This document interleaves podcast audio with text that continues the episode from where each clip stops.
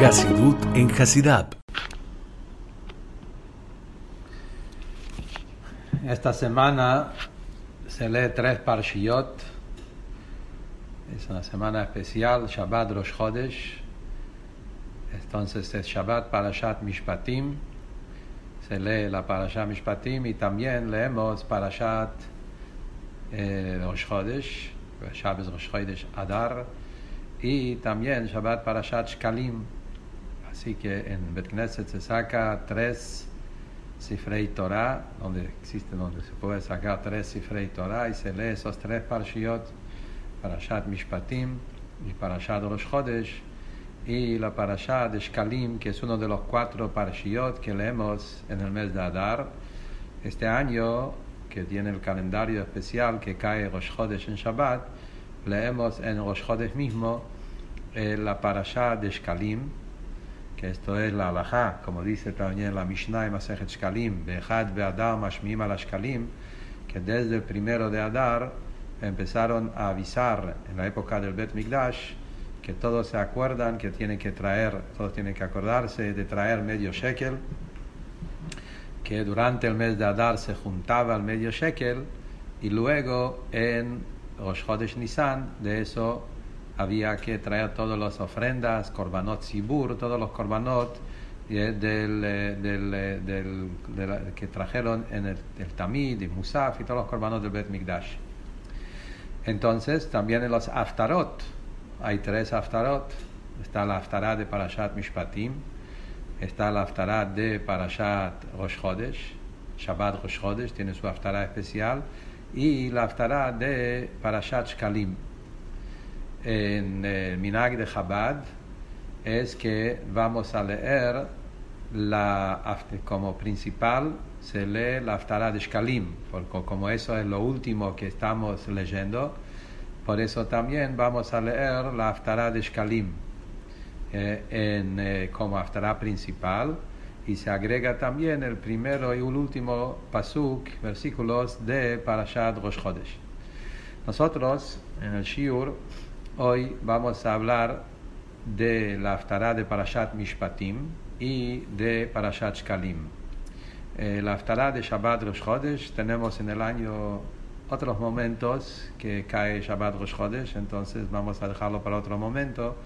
El, la Haftarah de, de, Mishpatim, a pesar que no se lee en público en el Tzibur, pero cuando uno prepara la Parashá, como dice la Alajá, que hay que preparar, preparar la Parashá y leer Shnai Mikra Vechad Targum, eh, antes de Shabbat, el costumbre en Shabbat, que leemos todos los tres Haftarot que se lee esta semana.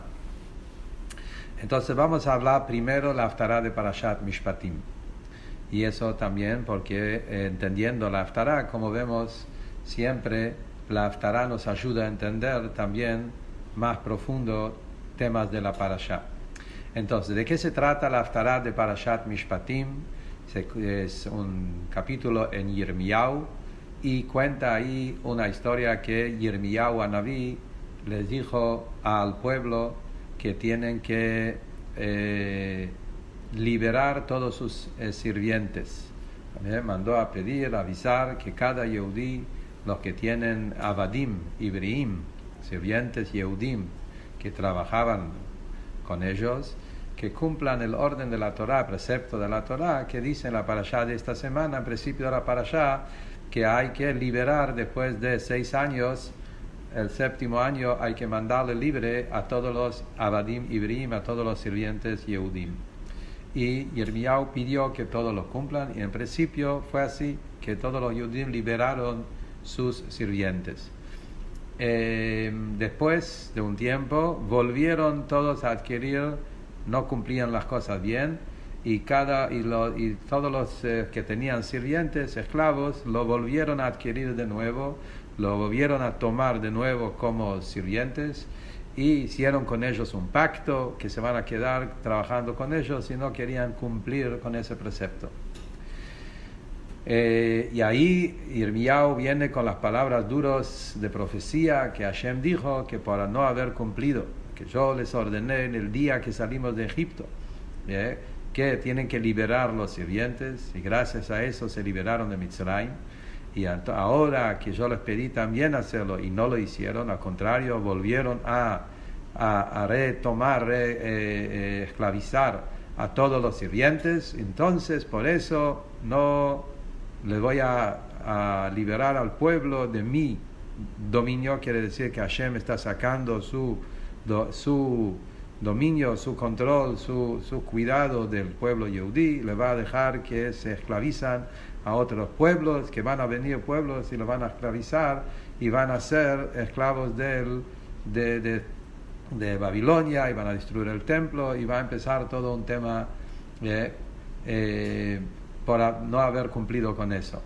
Y esto es la Aftara hasta el final termina con versículos buenos que Hashem va a cumplir con su pacto de vuelta y que, gracias al estudio de Torah y Mitzvot Hashem nunca nos va a abandonar, etc. Esto es la Aftara. Eh, obvio que la Aftara tiene un kesher muy claro con la Parashá. La Parashá empieza con las alajot de sirvientes. Eh, la Parashá, la primera mitzvah en Parashat Mishpatim, Kitikne Eved Ivri si adquirís un esclavo, un sirviente yehudí, y ahí es todos los alajos de la parashá, seis años tiene que trabajar, el séptimo año hay que mandarlo, mandarlo libre, y si el esclavo dice después de seis años que no quiere salir libre, están los alajot como hay que hacerle un agujero en la oreja por no haber cumplido, porque como dice Gashi, la oreja que escuchó en Sinai, que no hay que robar y fue a robar porque por eso lo vendieron como esclavo, o la oreja que escuchó en Sinai, no sean eh, esclavos, ustedes son solamente sirvientes a Hashem y él fue y se vendió como un esclavo, y ahí lo hacen todo ese, eh, ese castigo y se queda hasta el llover. Entonces esto es el kesher entre la parasha y la aftará. Pero como dijimos siempre, la aftará agrega profundidad en la parasha. La pregunta es, aparentemente, es parecido por el mismo contenido, pero ¿cuál es la profundidad que podemos entender basado en la Haftarah eh, que nos ayuda a entender la parasha? Es interesante, antes que vamos a entrar en la explicación, que en la Gemara, en Yerushalmi, eh, en el Masejet de Rosh Hashanah, el Yerushalmi dice eh, que eso lo que dice Yirmiyahu, que yo les ordené en el día que salí de Egipto, yo les ordené eh, que, tienen que liberar los esclavos. Pregunta Yerushalmi, ¿cuándo les ordenó? No fue en el día que salimos de Egipto, fue después de la entrega de la Torah, que fue un par de meses después. Para Shat Mishpatim es después de la entrega de la Torah. ¿Por qué dice yo les ordené cuando salimos de Egipto?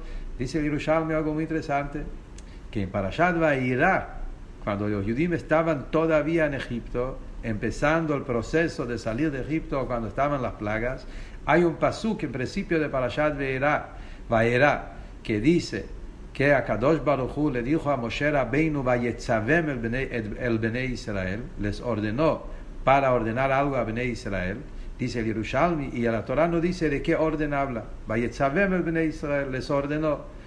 ¿De qué orden se trata? Dice Yerushalmi, se trata del orden de, y Moshe les enseñó ahí cuando los judíos estaban todavía en Egipto y se estaban preparando a, la salida de Egipto, Moshe ya ahí les enseñó la mitzvah de liberar los esclavos y los judíos en Egipto. Algunos judíos tenían sirvientes judíos que trabajaban uno a trabajo del otro en Egipto mismo.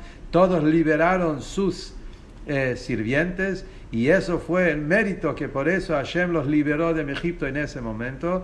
Y eso se refiere a Yermiyahu acá en la Haftarah. Cuando Yermiyahu habla de eso, se refiere a ese, a, ese, a ese episodio, a esa historia. Entonces es muy interesante. Encontramos entonces tres veces el tema de liberar eh, eh, sirvientes, esclavos. En Parashat Vahirá, cuando los judíos estaban en Mitzray, Hashem les ordenó liberar los esclavos y gracias a eso salieron de Egipto.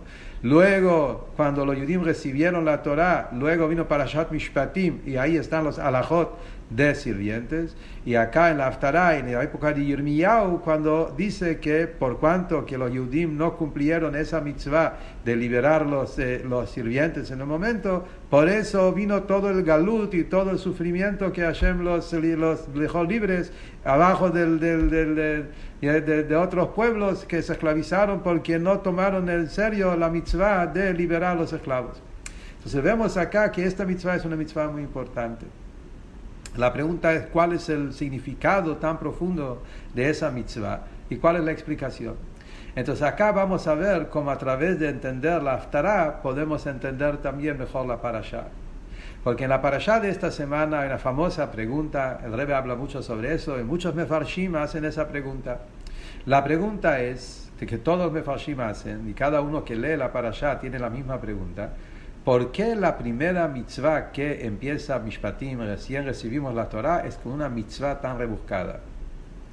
Falta mitzvot con qué empezar tefilín, Shabbat, tzitzit, Shema, mitzvot de día a día, mitzvot especial que el Yehudi, que representa mucho más el judaísmo, a eso está mucho más adelante en la Torah. recién recibieron la Torah, recién los diez mandamientos, el momento más especial en la historia del pueblo judío, recibieron la Torah. ¿Y cuál es la primera mitzvah que la Torah enseña que si vos vas a adquirir un esclavo de Yehudi, seis años tiene que trabajar, el séptimo año. ¿Y de qué esclavo Yehudi habla? Dice Gashi, uno que no tenía dinero y fue y robó y no tiene para pagar, ahí lo tienen que vender como un esclavo para pagar el dinero, seis años y después se le liberaron. Una alajá que, aparentemente es algo que eh, en toda la historia no ocurrió muchas veces, uno que no tiene dinero y que va a robar, tantos detalles. Y justamente esa es alajá también, si quiere elegir otros alajot de la parasha, hay muchos más alajot en la misma parasha Mishpatim que son más importantes. Y eligió esa mitzvah dafka. ¿Cuál es la explicación del tema? Esa pregunta, hay diferentes pirushim y respuestas, pero acá vamos a tomar un punto que nos va a ayudar a entender toda la cadena eh, de lo que estuvimos hablando a través de la Aftara. Y el punto es que nosotros vemos que la base en Yetziat Mitzrayim fue ser sirvientes de Akadosh Baruch La base de todo Yetziat Mitzrayim fue el tema de Kabbalah Tol, aceptar el yugo de Akadosh Baruch Eso lo encontramos desde el principio. ¿eh? En los diez mandamientos empieza Anoji Hashem Elokeja, yo soy Dios tu Dios, Asher Meretz Mitzrayim, ¿eh? mi Beit Avadim. Ustedes ya no son más Avadim, no son más sirvientes de otros pueblos son solamente sirvientes de Akadosh Baruch Hu. Rashi dice, en Anoji Hashem queja, Rashi dice, Almenat que no tzitija, almenat shetiyu meshubadim li. Rashi explica que por qué Akadosh Baruch Hu empezó los diez mandamientos. Yo soy Dios tu Dios que le saqué de Egipto de la casa de, de esclavitud, para decir, yo le saqué por esa condición. Yo quiero que ustedes no sean más esclavos a cualquier otro dueño, ustedes son nada más sirvientes de Akadosh Baruch Hu, Mishubadim Li, entregados a Hashem, y eso fue la base de Matan Torah, aceptar el yugo de Akadosh Baruch Hu, Él es nuestro único dueño y nosotros somos sus únicos sirvientes, como decimos en la muchas veces, ¿sí? vos sos nuestro Melech, nosotros somos nuestro pueblo, Avinu Malkeinu, en Lanu Melech, El Ata, Padre, nuestro Rey, no tenemos otro rey, vos sos nuestro, único rey, que, que Ata vino, que Anu Ameja, nosotros somos tu pueblo y vos sos nuestro Beata. Entonces esto es la base de Matándola. Ahora, ¿qué es lo que pasa acá? Siendo que esto es el fundamento, por eso la Torah viene enseguida y habla estos temas relacionados con sirviente. Se entiende según eso también porque lo Moshe en Mitzrayim, según el Yerushalmi que trajimos antes, que Moshe cuando vino a hablar con el pueblo, Hashem le mandó a Moshe a liberar el pueblo de Mitzrayim, ¿cuál fue el precepto que Moshe le dijo, según lo que decimos recién, Vayetzavem, liberar los esclavos?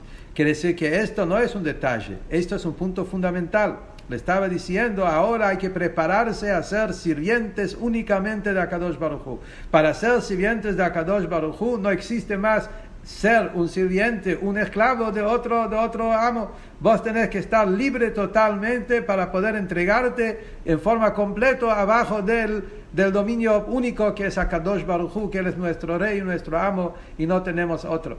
Y por eso Hashem le dice a Moshe, sabemos ordenar a liberar los esclavos para poder estar en esa condición de Ta'abdun, de servir a Hashem y entregarse en Matan Torah al servicio de Hashem. Por eso también viene después de Matan Torah Moshe Rabbeinu y habla a los Yehudim, los primeros alajot, alajot relacionados con sirvientes. Y en eso mismo encontramos algo muy profundo acá en los detalles del alajá. Muy interesante. Como dijimos, ¿de qué se trata? De una persona que robó. Eso no es una alajá de sirviente que se vendió por cualquier otro motivo. Una persona que robó. Ahora, el tema de robar, sabemos lo que la Gemara dice en Hebrit hay Ganav y hay Gazlan. ¿Eh? Uno, un ladrón y un asaltante, quizás se dice así en castellano. ¿Eh? Ganav, un ladrón, es uno que viene a la noche en oscuro, en escondido, ¿eh? y roba. Eso se llama Ganav. De eso se trata acá la parasha. Gazlan, asaltante, es uno que viene armado de día, a la fuerza y roba. Son dos alajot diferentes, en la Torah lo divide en dos y no tienen los mismos alajot. La Gemara dice que un ladrón que roba a la noche, que roba en escondido, es más duro, la alajá le da más eh, pena, tiene que pagar el doble, es peor que un asaltante, porque aparentemente el asaltante viene armado, porque el ladrón que viene escondido a la noche tiene miedo, ¿por qué tiene que pagar una pena más grande? La Gemara dice porque el ladrón es peor, porque tiene vergüenza de la gente y no tiene vergüenza de Dios. Se esconde a la noche porque tiene miedo de la gente.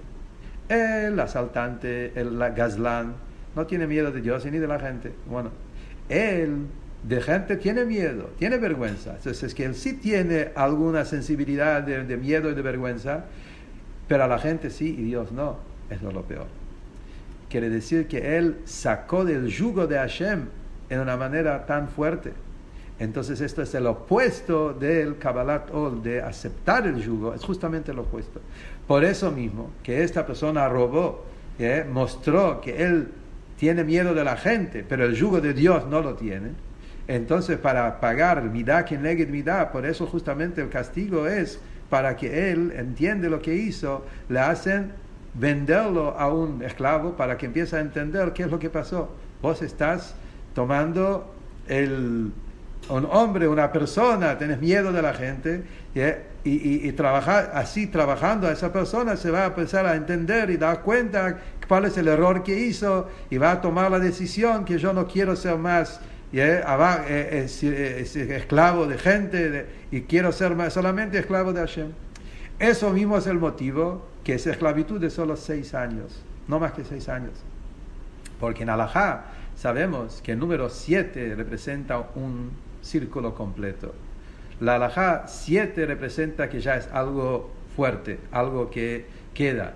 Ahí en alajá encontramos eh, que agua, eh, que tiene que tener agua, en diferentes alajot de, de, purificar, tenemos que tener agua de, que, que, que, que un río que tiene más que siete años. Un río que el agua se seque a menos de siete años, ese río no sirve para diferentes alajot y purificaciones de, de, paraduma, etc. Hay alajot en eso. Y la Gemara dice por qué. Porque si es menos de siete años, un, río que se seca una vez por seis años o menos que siete años, eso significa que el agua no es, no es de verdad ahí, es un lugar de mentira, no es, no es, no es, no es, no es fuerte. Y acá entonces aprendemos en este caso también, tiene que ser menos que siete años para que no se haga parte de su, de su ser. Es entender que no sos esclavo realmente de personas. Es solamente para darte esa lección, para que tengas el tiempo para entender. Pero antes que pasa los siete años, el sexto, el séptimo año, ahí es el año donde te liberás y volvés a retomar el yugo de Hashem y aprendiste la lección y no sos más esclavo. Por eso la alajá dice, la Torah y la parasha dice que si después de seis años el sirviente dice, yo amo a, mi, a, este, a este patrón y yo quiero quedarme abajo de él, ahí es donde le castigan con el agujero en la oreja. Pues quiere decir que no aprendiste lección, pasaron seis años, ¿por qué te lo hicieron solo seis años? Para que entiendas que hiciste algo mal y no quieres ser más, esperar al día que puedes liberarte para poder volver a ser sirviente de Hashem. Y vos seguís diciendo que querés trabajar abajo de la gente, eso significa que no captaste el punto, lo que escuchaste en Arsinai, que somos sirvientes de Hashem únicamente y no somos sirvientes de personas. Entonces se entiende ahora por qué la Torah empieza con esta parasha. Eso es un punto fundamental en todo lo que representa el tema de Matan Torah, que hay que liberarse de cualquier otra esclavitud y saber que nosotros pertenecemos a Hashem y por eso somos libres. Y el Yehudi tiene que saber, somos libres de cualquier dominio, de cualquier control, de cualquier otro Balbatishkai del mundo, porque nosotros pertenecemos únicamente sobre, abajo del, del, del, del yugo de Akadosh Baruch Según eso se entiende lo que dice el profeta Yirmiyahu, se entiende lo que Yirmiyahu viene y dice.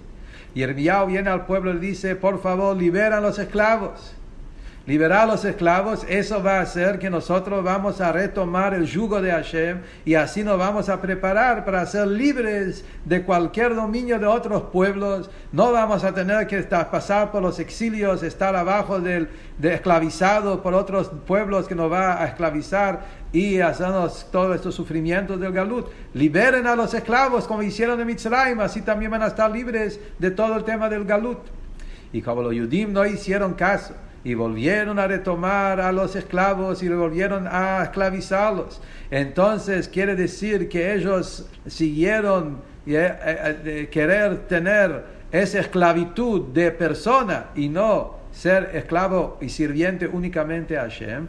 Por eso Yirmiyahu viene y dice que por eso Hashem Akadosh Baruch Hu lo va a entregar quieren, ustedes quieren que sean hombres, que sean personas, quieren ser esclavos de la gente, ahí van a esclavizarse al trabajo de los pueblos y ahí va a empezar todo el tema del galut. Entonces, ¿cuál es la lección de eso para nosotros? Y en el Rebbe dice, la lección maravillosa que nosotros estamos ahora en el galut y todos estamos queriendo liberarnos del galut y queremos prepararnos para Mashiach. Hoy en día no existe tanto el tema de esclavos, sirvientes, porque ya es otra época la idea de esclavitud en el mundo, en el literal de la parasha, no tenemos hoy por hoy. Pero sí es lo que sí tenemos hoy, es la esclavitud a la naturaleza, a lo material. Como Hasidut explica que la idea de los seis días de trabajo, seis años de trabajo y el séptimo año, lo tenemos en el tema de los seis años y el séptimo que es la Shemitah. Sabemos que el séptimo año es la Alajot de Shemitah, donde un Yehudi deja el campo libre y se entrega a servir a Hashem, estudiar Torah. Y en términos más literales, en el día a día, lo tenemos en el día de Shabbat. Seis días un Yehudi está esclavizado a veces en temas de negocios y trabajo y esto y, y tiene que eh, trabajar en la tierra, trabajar en los negocios y tiene dinero y hay reglas de la naturaleza, etc. Pero el Yehudi espera para Shabbat sabe que son no solo seis días, no más, no son siete, son seis, como dijimos antes. El número siete es cuando la cosa se hace completa. Son solo seis días. El séptimo día soy libre. El séptimo día revela que todos los seis días en verdad no son no soy un verdadero esclavo de la naturaleza. Trabajo porque Hashem quiere que la persona tenga que trabajar y hacer los negocios, pero espera toda la semana para que llegue Shabbat y ahí se libera de todas las preocupaciones, no habla de negocios, no piensa de negocios, no hace negocios, está entregado a Torah, Filah, Bodat Hashem, cumple todos los temas de Shabbat como corresponde. Y más todavía, también en el día a día, dice el Rebbe, también está el Shabbat en especie de el momento de la tefilá, donde ahí no hay celulares, no hay negocios, la cabeza está conectado con la tefilá. En el momento de tener el shiur, apago todos los celulares y todas las máquinas. Ahora hay un shiur, estoy entregado a escuchar lo que, lo que se estudia en la Torah, o estudiar el mamar, o la sijá, o la gemara. No hay otra cosa. Ahora existe solamente, eso es un momento donde ahí la persona muestra que él es libre, él no es esclavo del mundo. Entonces, para poder llegar a la así como dice Yirmiyahu ahí en la profecía, para poder llegar a la, liberarnos de todas las esclavitudes del exilio de los pueblos, tenemos que liberar los sirvientes, cumplir esa mitzvah que el séptimo año dejarlo libre, porque con eso mostramos que en verdad somos libres y no pertenecemos a ningún bazar badam, carne y hueso, solamente pertenecemos a la esclavitud del único rey que es Akadosh Baruchu, y con eso la persona se libera de todos los exilios, de todas las limitaciones propias. Y por eso también ahora, para prepararnos a la Geulah Shlema, eso tiene que ser la lección de la parashá de esta semana, basado a la Haftarah de esta semana, entender de la importancia del seis días trabajar, pero el séptimo día, seis años y el séptimo año, nunca hacer, ser esclavizado a, a, los negocios, nunca ser esclavizado a los mundos, sino saber que hay que hacer las cosas como Hashem quiere, pero aspirar siempre al momento del Shabbat como dijimos, el Shabbat de todos los días, en el momento de la tefilá en el momento del shiur, el estudio. El Shabbat de la semana, esperar que venga Shabbat, ahí no hay preocupaciones, no hay negocios, hay solamente Torah, y, y lo que el judí, Kodesh la Hashem el Shabbat. Y así también en Shemitah, el año de Sef sabático, donde el próximo año, donde vamos a tener esa libertad de todo lo material. Y ahí el judí vive también en los seis días no está esclavizado. Tiene emuná, tiene bitajón y sabe que en verdad todo se maneja por Hashem. Y esto es el mensaje de la parashá y la haftará de esta semana en Parashat Mishpatim. Ahora vamos a hablar sobre la haftará de Parashat Shkalim. Parashat Shkalim se habla de la mitzvah de Machtita Shekel. La Torah dice que cada Yehudí tiene que traer Kitizá Edrosh Bnei Israel como la parasha empieza, que quiere contar, nombrar a los Yehudim, y ahí ¿yeah? Moshe le dice, Hashem le dice a Moshe que cada Yehudí tiene que traer medio shekel. ¿Qué hicieron con el medio shekel? Entonces sabemos que en el principio, la primera vez el medio shekel, había un medio shekel que todos los Yehudim trajeron, y con eso hicieron dos cosas. Contaron el censo, sabían cuántos Yehudim había, y principalmente con la plata que, que, juntaron, hicieron los bases, los fundamentos del Mishkan, los Adanim. Después había una vez más que había que traer medio shekel, que eso era para los korbanot. Con eso compraron los korbanot sibur, todas las, las, ofrendas de toda la congregación, de todo el pueblo, tamil, musaf, para todo el año. Y eso quedó también para todas las generaciones, que siempre, todos los años, como dijimos, el mes de Adar, juntaron los Machita Shekel, y con eso compraron ofrendas en todo el año. Hay otra donación que la Torah habla, que son las donaciones para la construcción del Mishkan, que en eso cada uno trajo según lo que su corazón, su generosidad, su, su capacidad, como vamos a leer más adelante en la Parashat Truma. Pero Machita Shekel es la mitzvah de medio Shekel. Sabemos que el Machita Shekel fue también una especie de perdón por el pecado del becerro de oro, ¿eh? como está escrito en Rashi, los Medrashim, que Nafsho, que fue una forma de perdonar el pecado enorme del Geta Egel, que los Yudim hicieron ese pecado del becerro de oro, que es Abodazara, y el tikkun para el Geta Egel era ese mitzvah de medio shekel, que era una especie de perdonar por todo lo que hicieron. La Haftarah de Parashat Kalim cuenta una historia que pasó en la historia en la época del Tanaj, en la época de los reyes, que hubo un momento donde el Bet Migdash estaba bastante afectado por tiempo, por cosas que pasaron, por la idolatría que hicieron el pueblo, etcétera, que se rompió muchas partes del Bet Mikdash. Y había un rey Yehoash, que era uno de los reyes buenos del pueblo yehudí, y dice que Yoash pidió que hay que juntar dinero para hacer eh, reflexiones, para hacer eh, todos los eh, arreglos y cosas, Bedekabait, revisar todas las cosas rotas que había en el Bet Mikdash y hacer todo un trabajo de renovar las partes que estaban rotas y hacer un Bet Mikdash más lindo. Eso fue un trabajo que el, que el Tanakh cuenta, la para Shach Kalim, cuenta cómo lo hicieron hicieron agarrar una caja muy grande, lo pusieron en el Bet Migdash, al lado del Mizbeach, pusieron una gran, esa que aparentemente fue primer, eh, como se llama el Pushke, primer eh, caja de Tzedakah, eh, el Tanaj lo cuenta, agarraron una caja enorme, hicieron un, un agujero y ahí cada uno que venía y traía donaciones en vez de regalar las donaciones a los koanim, los sacerdotes, a los trabajadores, lo dieron en lo pusieron en esa caja y cada día juntaron y había un grupo de personas encargados de juntar el dinero y contarlos y al final se juntó suficiente dinero e hicieron todo un trabajo enorme de mejorar y embellecer el Bet. Una historia relacionada con la parasha porque habla también de esa misma mitzvah de donaciones para el Migdash, para la diferencia es que el Mahachita Shekel se usaba para Korbanot Y acá también habla de Machzita Shekel que usaron no solo para Korbanot, lo usaron para el Bedekabait, que son dos cosas diferentes. Una cosa es para ofrendas, otra cosa es para el templo, para las casas, para el edificio, para las paredes. En Alajá es uno se llama Misbeach, el otro se llama Bedekabait. Pero la Haftarah habla de eso. ¿Qué nos enseña la Haftarah? Cosas especiales. Aparentemente habla del mismo tema. Y eso es el motivo porque es la Haftarah de Parashat Shkalim. Entonces, un punto interesante que el Rebbe marca es el Mahatzita Shekel de la Parashá, como dijimos, principalmente fue para Korbanot. Y así también fue todos los años. En el Bet Mikdash juntaron Mahatzita Shekel para Korbanot. Y surge una pregunta. Porque vemos que esa mitzvah de Mahatzita Shekel, a pesar que ahora no hay Bet Mikdash, tampoco hay Korbanot, sigue la halajá que cada yehudí tiene que traer todos los años antes de Purim machzita shekel. Sabemos que el costumbre que hasta hoy es así en todas las comunidades, que en Tanit Esther, antes de Purim, se, se, se, hay, que, hay, que, hay que poner, hay que dar en, en, en hay que dar esa, esa cantidad, el valor de un medio shekel.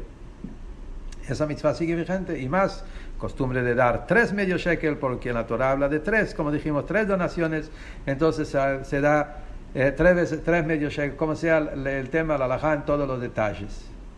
La pregunta que surge, interesante, nosotros sabemos que todos los temas relacionados de Korbanot no lo hacemos hoy.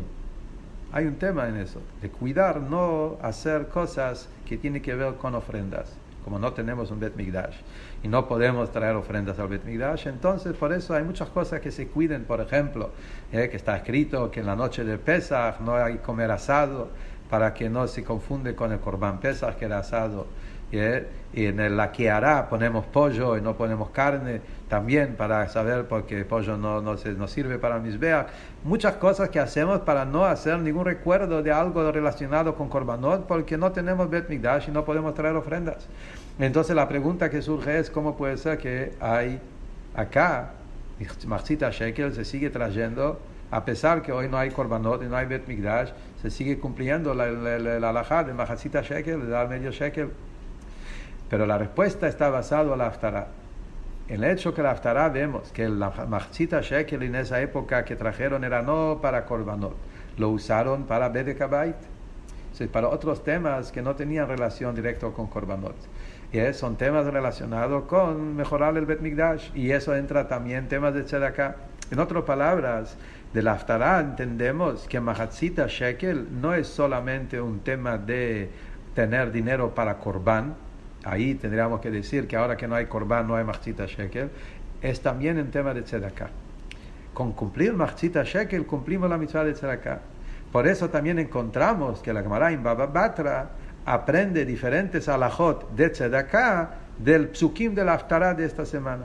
Quiere decir que de diferentes alajot, por ejemplo, hay una alajá que en Tzedakah los encargados de ser acá, que no sea una sola persona, que sea siempre tiene que haber dos personas, ¿eh? para que, que, que, haya honestidad y para que las cosas se, sean con, eh, ¿eh? con sinceridad. Entonces se aprende de la Aftará porque dice que había un grupo de Koanim encargados de, de, contar el dinero y sacar el dinero y, saber cuánto dinero hay.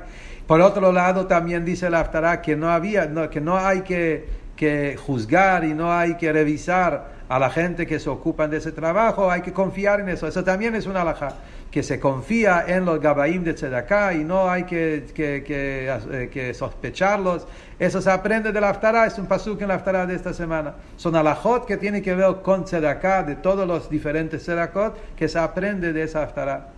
También que no hay que cambiar de una Tzedakah a la otra, se aprende de un pasuk en la Haftarah también que dice que el dinero que la gente trajeron para Sham, que sea para Sham, lo que trajeron para, para Hatat, que sea para Hatat, que no hay que cambiar Cherakot, que en eso también hay un montón de detalles, cuando sí, cuando no, no vamos a entrar acá en el tema lógico, pero vemos que a la de Tzedaká se saca de la Haftarah de esta semana.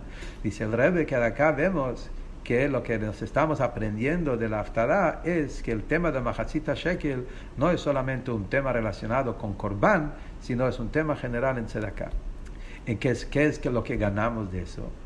que ganamos de eso es entender que lo que se está explicado sobre Mahatzita Shekel, y que ahora vamos a tomar un punto, por ejemplo, que Hasidut habla sobre Mahatzita Shekel, esa magnitud, esa profundidad que hay en el tema de Mahatzita Shekel, lo podemos también relacionar, derivar, llevar a todos los temas de Tzedakah que hacemos en el día a día.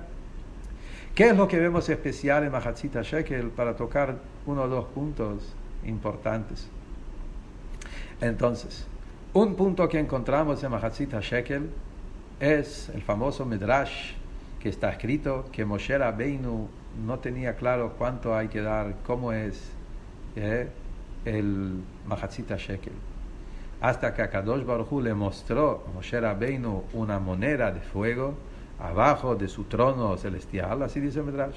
Matbeash el Esh, una moneda de fuego, le mostró abajo del, del, trono y dijo, esto es lo que hay que hay que, hay que dar en Mahatzita Shekel. Y todos me sin preguntan, no entiendo.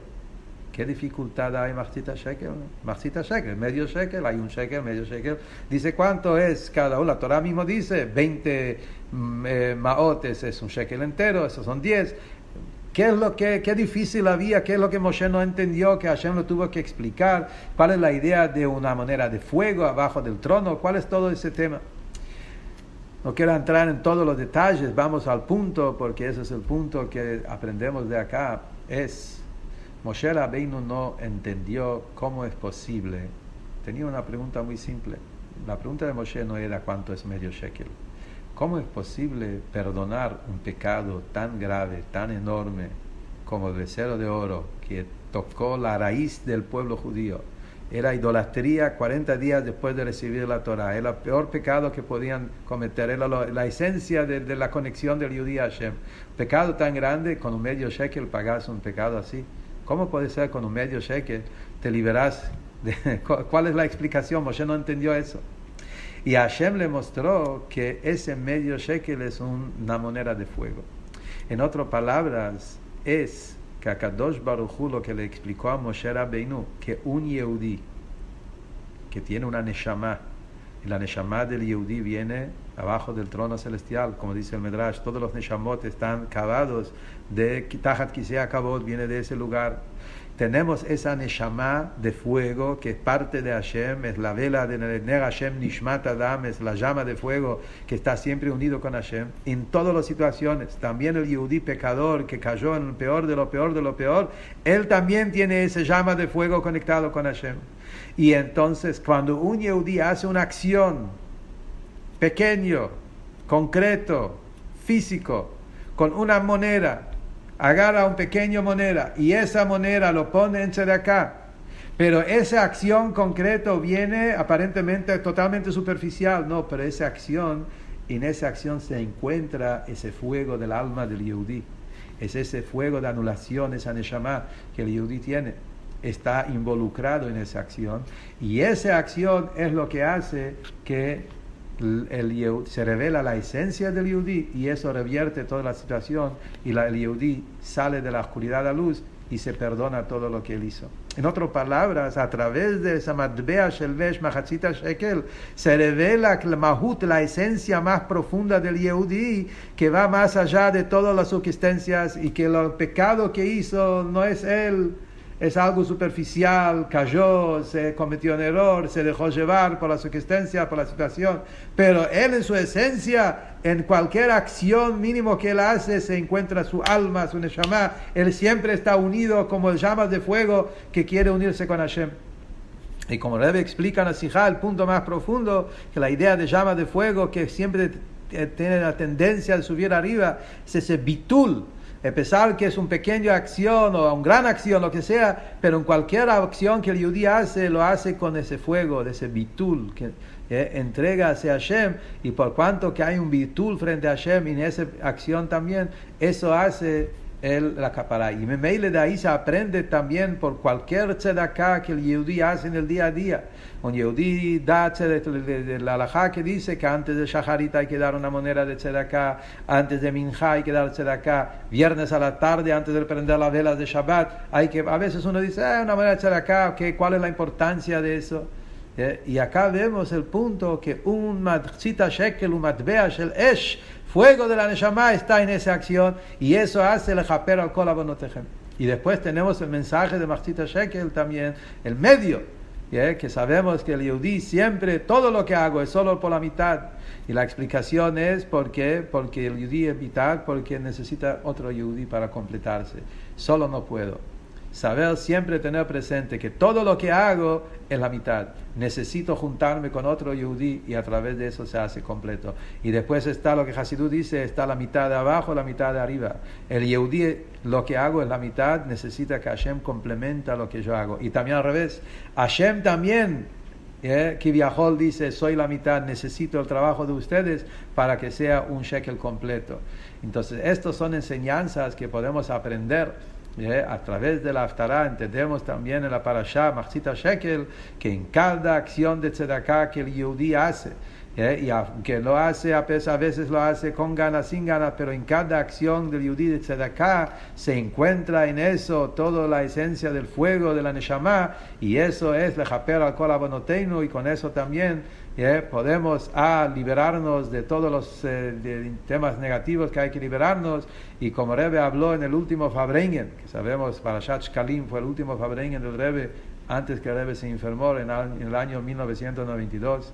Ahí el Rebbe habló sobre el tema de Machita Shekel, de tener presente siempre que somos la mitad y necesitamos siempre complementarnos con otro Yudí. El Yudí no tiene que estar solo nunca, unirnos, reunirnos, estar juntos y a través de eso vamos a lograr a salir del Galut y llegar a la Geulah Shlema y ahí vamos a tener el Mahasita Shekel con el Bet Mikdash, el tercer Bet Mikdash construido con las ofrendas y que el mes de Adar sea un mes de Mishenichnas Adar Marbin Besimcha, que haya una Simcha enorme. La Yudim הייתה הוראה בשמחה וששון ויקר, כן תהיה לנו con la llegada del Mashiach Tzidkeinu ya. Hasidut en Hasidab